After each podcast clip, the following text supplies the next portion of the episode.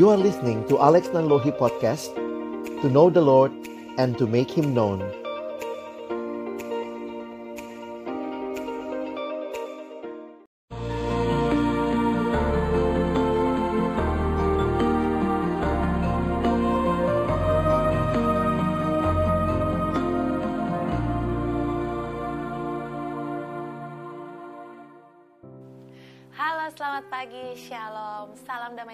Bagi Anda semua saudara yang terkasih dalam Yesus Kristus.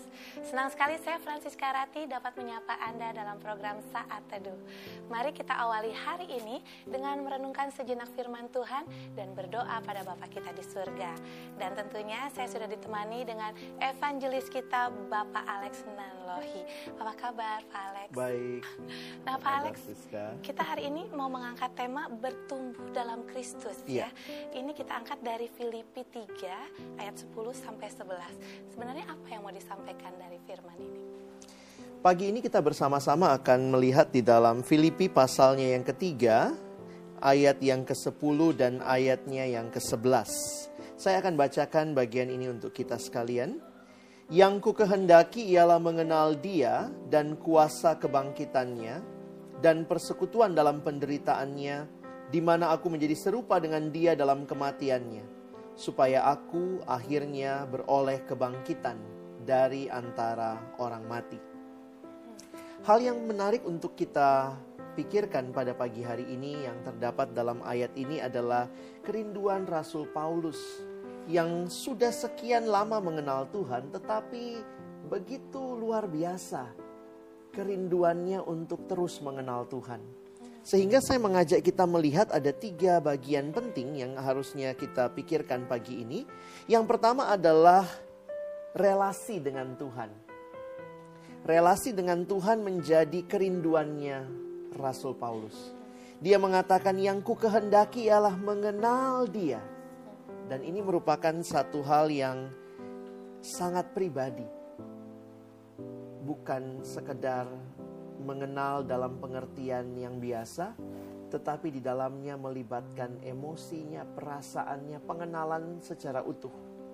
Relasi dengan Tuhan menjadi kerinduan yang paling mendasar dari Rasul Paulus. Dan yang kedua, yang bisa kita perhatikan adalah kerinduan ini adalah sebuah proses seumur hidup. Kalau kita perhatikan satu ayat di bawahnya, di dalam ayat yang ke-12 dalam Filipi pasal 3 menyatakan demikian. Bukan seolah-olah aku telah memperoleh hal ini atau telah sempurna, melainkan aku mengejarnya, kalau-kalau aku dapat juga menangkapnya, karena aku pun telah ditangkap oleh Kristus Yesus. Jadi Paulus melihat ini bukan satu pencapaian. Bertumbuh itu bukan sebuah pencapaian dalam sebuah tahap tertentu, tapi sebuah proses seumur hidup. Makin hari makin mengenal Tuhan. Dan ini merupakan kerinduan yang dia miliki. Dan yang terakhir, yang ketiga, yang menarik untuk kita pikirkan adalah apa tujuan daripada pertumbuhannya. Tujuannya adalah semakin serupa dengan Dia. Ini yang kita baca dalam ayat 10. Di mana aku menjadi serupa dengan Dia dalam kematiannya, supaya aku akhirnya beroleh kebangkitan dari antara orang mati. Menjadi serupa dengan Kristus merupakan tujuan dari pertumbuhan Rasul Paulus. Jadi pertumbuhan dalam Tuhan itu sangat terkait dengan relasi kita dengan Tuhan. Yang kedua berkaitan dengan sebuah proses seumur hidup. Dan tujuannya adalah kita semakin serupa dengan Kristus. Jadi ternyata untuk bertumbuh dalam Kristus itu tidak hanya melewati satu tahap saja. Betul, ya. Iya. Harus ada 3 tahap yang kita lewati di sini. Iya, itu bahkan sebuah proses panjang ya dalam hidup kita ya. Kan? Mungkin kita mau bahas yang relasi dengan Tuhan dulu. Nah, untuk menjalin relasi dengan Tuhan dibutuhkan pengenalan akan Kristus. Pengenalan yang seperti apa sih yang dimaksud Paulus di sini nih, Pak Alex? Nah, ini memang menarik kalau kita mau mempelajari bagian ini, kita harus membaca beberapa ayat di atasnya. Tapi yang penting untuk kita garis bawahi, lihat di dalam ayat 8, ayat 9, bahwa pengenalan akan Tuhan ini dimulai dalam relasi di mana kita menerima Yesus dalam hidup kita. Jadi bukan sekedar tahu tentang Kristus, tetapi berelasi dengan Kristus. Nah, ini dua hal yang berbeda. Ada orang hanya tahu, tetapi yang lebih dalam lagi adalah orang ini mengalami relasi. Saya kasih contoh demikian. Kalau kita bicara kenal, tentu beda dengan tahu. Iya. Mungkin kita tahu presiden di negara apa. Tapi waktu kita bilang kenal, apakah kenal presiden di negara tersebut? Oh, mungkin tidak, hanya tahu. Nah, Paulus menggunakan kata kenal yang mendalam, benar-benar mengenal, yang bukan sekedar tahu. Dan saya pikir itulah yang harusnya menjadi bagian kita, relasi dengan Tuhan. Nah, dalam bagian ini Paulus berkata, yang kuhendaki ialah mengenal Dia dan kuasa kebangkitannya. Bukan hanya berkata Yesus mati dan bangkit, tetapi orang yang mengalami relasi bisa berkata, Yesus mati dan bangkit bagiku. Semua orang bisa bicara, Yesus mati, Yesus bangkit. Tetapi mereka yang mengalami relasi dengan Tuhan bisa berkata, Dia mati dan bangkit bagiku. Itu yang saya pikir harusnya jadi pola kita. Jadi sebenarnya pengenalan di sini tidak hanya cukup dengan membaca firman Tuhan, ya, begitu betul. Ya. Dan juga bukan seperti relasi kita dengan keluarga atau sesama, tapi lebih dalam lagi. Kita harus mengalami sendiri ya. Iya. Relasi dengan Kristus itu sendiri. Betul, demikian. Oke, tapi kalau misalnya tadi dibicarakan soal kuasa kebangkitan. Nah, itu kuasa kebangkitan seperti apa sih maksudnya nih Pak Alex? Iya, kuasa kebangkitan ini tentunya bukan sekedar kuasa yang biasa, tapi bayangkan ini adalah kuasa Allah, kuasa Roh Kudus yang memberikan kepada kita pembaharuan. Dan itu satu hal yang sangat luar biasa. Kuasa yang membangkitkan Kristus, kuasa yang sama kita alami dalam kehidupan kita. Sehingga kalau ditanya, setelah kita percaya pada Tuhan, mungkinkah kita berubah? Mungkin. Karena ada kuasa kebangkitan Kristus yang bekerja di dalam diri kita. Oke, okay. Ya. Itu juga akan berpengaruh pastinya ya dengan kehidupan kita sehari-hari. Betul, ya. Oke, nanti kita akan bahas lagi itu Pak Alex. Dan saudara jangan kemana-mana, tetap di Saat Teduh dan jalani hari Anda bersama Yesus.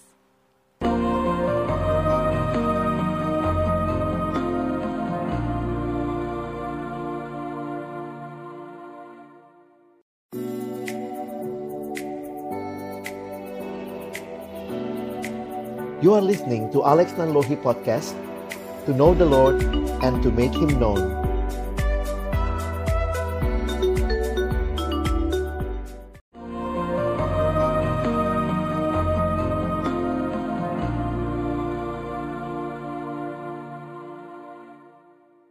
Kembali di Saat Teduh, tentunya bersama saya Francisca Ratti dan Bapak Alex Nanlohi. Kita berbicara soal bertumbuh dalam Kristus ya. Ini. Pasti kita akan berbicara juga dengan kuasa kebangkitan yang disebut ya, Paulus. Nah, kebangkitan. Apa sih dampaknya dengan kehidupan sehari-hari kita kuasa kebangkitan Kristus ini? Ya, saya membayangkan kalau kita misalnya memiliki power supply yang adalah pembangkit listrik misalnya. Tapi kalau kita tidak nyantol, tidak kecolok ke situ, itu menjadi satu hal yang tidak kita nikmati.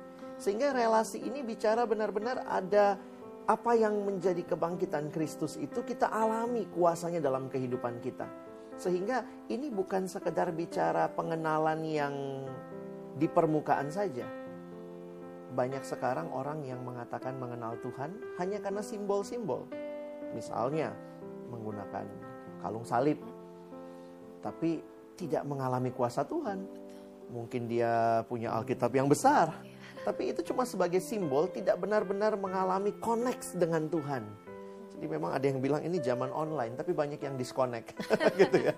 Karena tidak mengalami kekuatan kuasa dari Tuhan. Dan Paulus berkata, ketika aku menjadi manusia baru, kuasa kebangkitan Kristus itulah yang memampukan dia untuk berubah.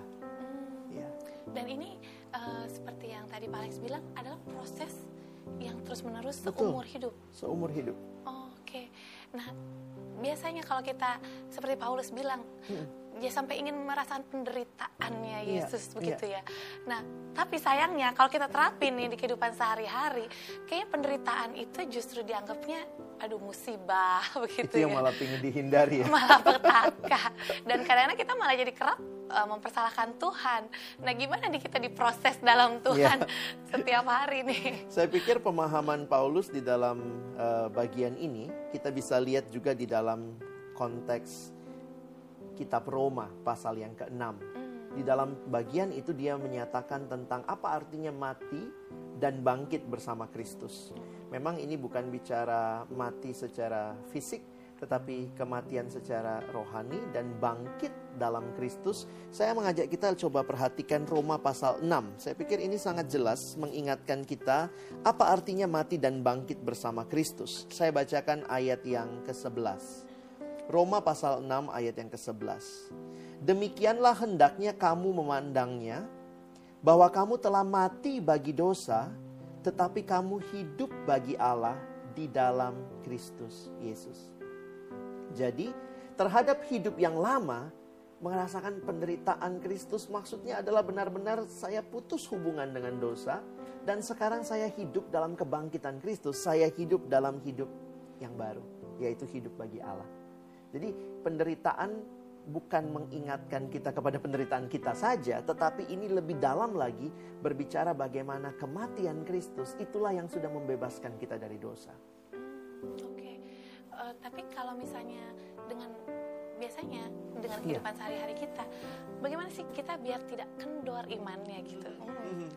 Nah, saya lihat di sini juga bagaimana menikmati proses seumur hidup itu ya, kita benar-benar bergantung kepada Tuhan dalam hal relasi pribadi kita. Saya pikir dengan membaca, merenungkan firman Tuhan setiap hari, itu menjadi kekuatan rohani kita. Dari sekolah minggu biasanya sudah ada lagu yang diajarkan. Baca kitab suci, doa tiap hari kalau mau, tumbuh. Sehingga pertumbuhan kita direlasikan dengan relasi kita dengan Tuhan. Apakah benar-benar menjadi kesempatan kita mengalami kuasa Tuhan di dalam hidup kita? Apakah dengan bertumbuh dalam Kristus ini, perubahan yang kita alami apakah lebih ke iman saja? Atau juga akan ada perubahan-perubahan dari sikap, mungkin karakter kita juga? Apakah kita juga diproses di situ atau gimana? Ya, saya pikir ini menyeluruh. Bahwa iman kita itu sesuatu yang kayaknya di internal, di dalam diri kita. Tapi biarlah iman itu tidak sekedar menjadi iman yang kosong. Karena di dalam Ibrani, di dalam Yakobus dikatakan, iman tanpa perbuatan adalah mati adanya. Karena itu iman itu harus diwujud nyatakan. Sehingga manusia yang baru akan mewujud nyata dalam kehidupannya. Punya cara pandang yang baru, punya karakter yang terus diperbaharui. Kalau dulu suka marah, jangan... Kalau sudah kenal Tuhan kok makin tambah marahnya. Lalu mungkin bicara kesabaran, bicara tentang mengampuni. Ini semua karakter-karakter yang baru yang harusnya terus dibangun. Paulus mengatakan bahwa untuk sampai mengalami penderitaan dengan Yesus dan akhirnya dibangkitkan bersama Kristus. Apakah memang ini tujuan akhirnya gitu ya, Pak Alex? Nah, saya lihat bertumbuh dalam Kristus ini. Bertumbuh dalam Kristus ini sebenarnya tujuan akhirnya adalah serupa dengan Kristus. Oh, tujuan akhirnya serupa dengan Kristus. Dan bagaimana kuasa kebangkitan Kristus? Nah, yang Paulus ingatkan dalam bagian ini adalah ketika dia mengalami penderitaan dan kematian Kristus lalu dia bangkit, sama seperti yang dikatakan di Roma tadi, yaitu sekarang dia hidup bagi Allah. Nah, siapa teladan kita? Seorang yang benar-benar hidupnya hidup bagi Allah, Yesus sendiri. Dan ini kerinduannya Paulus.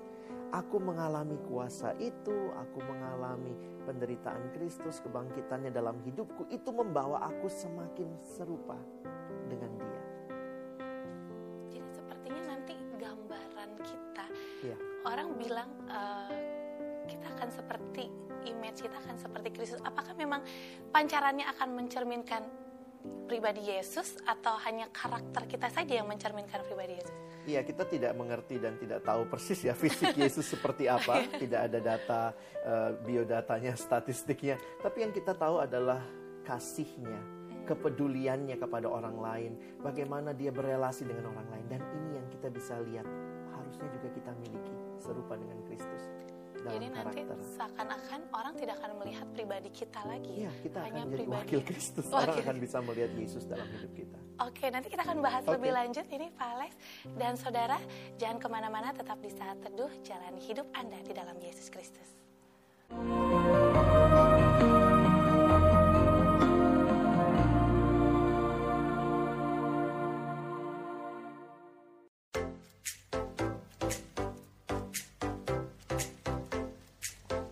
You are listening to Alex Nanlohi Podcast, to know the Lord and to make Him known.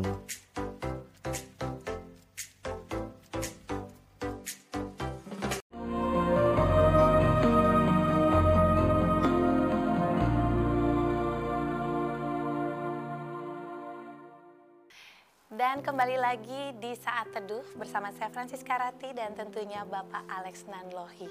Nah, ini semakin menarik saja nih ya, Pak ya, karena kita benar-benar ingin merasakan bagaimana sih tumbuh di dalam Kristus itu sendiri. Nah, kira-kira bagaimana sih Pak kita bisa tumbuh di dalam Kristus itu untuk hasil akhirnya menjadi serupa dengan gambarannya, serupa dengan Kristus, bagaimana? Saya membayangkan seperti kalau misalnya seseorang ingin bermain gitar dan biasanya sebelumnya kalau gitarnya itu mungkin nadanya turun, harus di stem lagi gitu ya, sehingga kembali ke nada yang semestinya. Dan waktu kita mau melihat hidup kita, maka Kristus menjadi teladan kita. Dan kita melihat sejauh mana hidup kita, apakah sudah semakin serupa dengan Kristus, semakin serupa dengan Kristus. Dalam hal apa saja, saya pikir menyeluruh. Pikiran kita, apakah kita memikirkan hal-hal yang memang Tuhan mau kita pikirkan. Dalam perkataan kita, apakah kita memperkatakan hal-hal yang Tuhan mau kita katakan. Dalam pekerjaan kita, apakah Tuhan dimuliakan, Tuhan dinyatakan. Sehingga biarlah memang melalui hidup kita orang akhirnya melihat karakter Kristus itu nyata, yang mengasihi, memperdulikan, benar-benar bisa care kepada seluruh yang ada di sekitarnya. Cuman sayangnya kalau kita sehari-hari ya hidup, pasti ada aja kesalahan, dosa kita juga. Nah, bagaimana kita bisa tetap tumbuh dalam Kristus tapi kita masih tetap melakukan dosa begitu misalnya, karena kita masih hidup dalam kedagingan juga.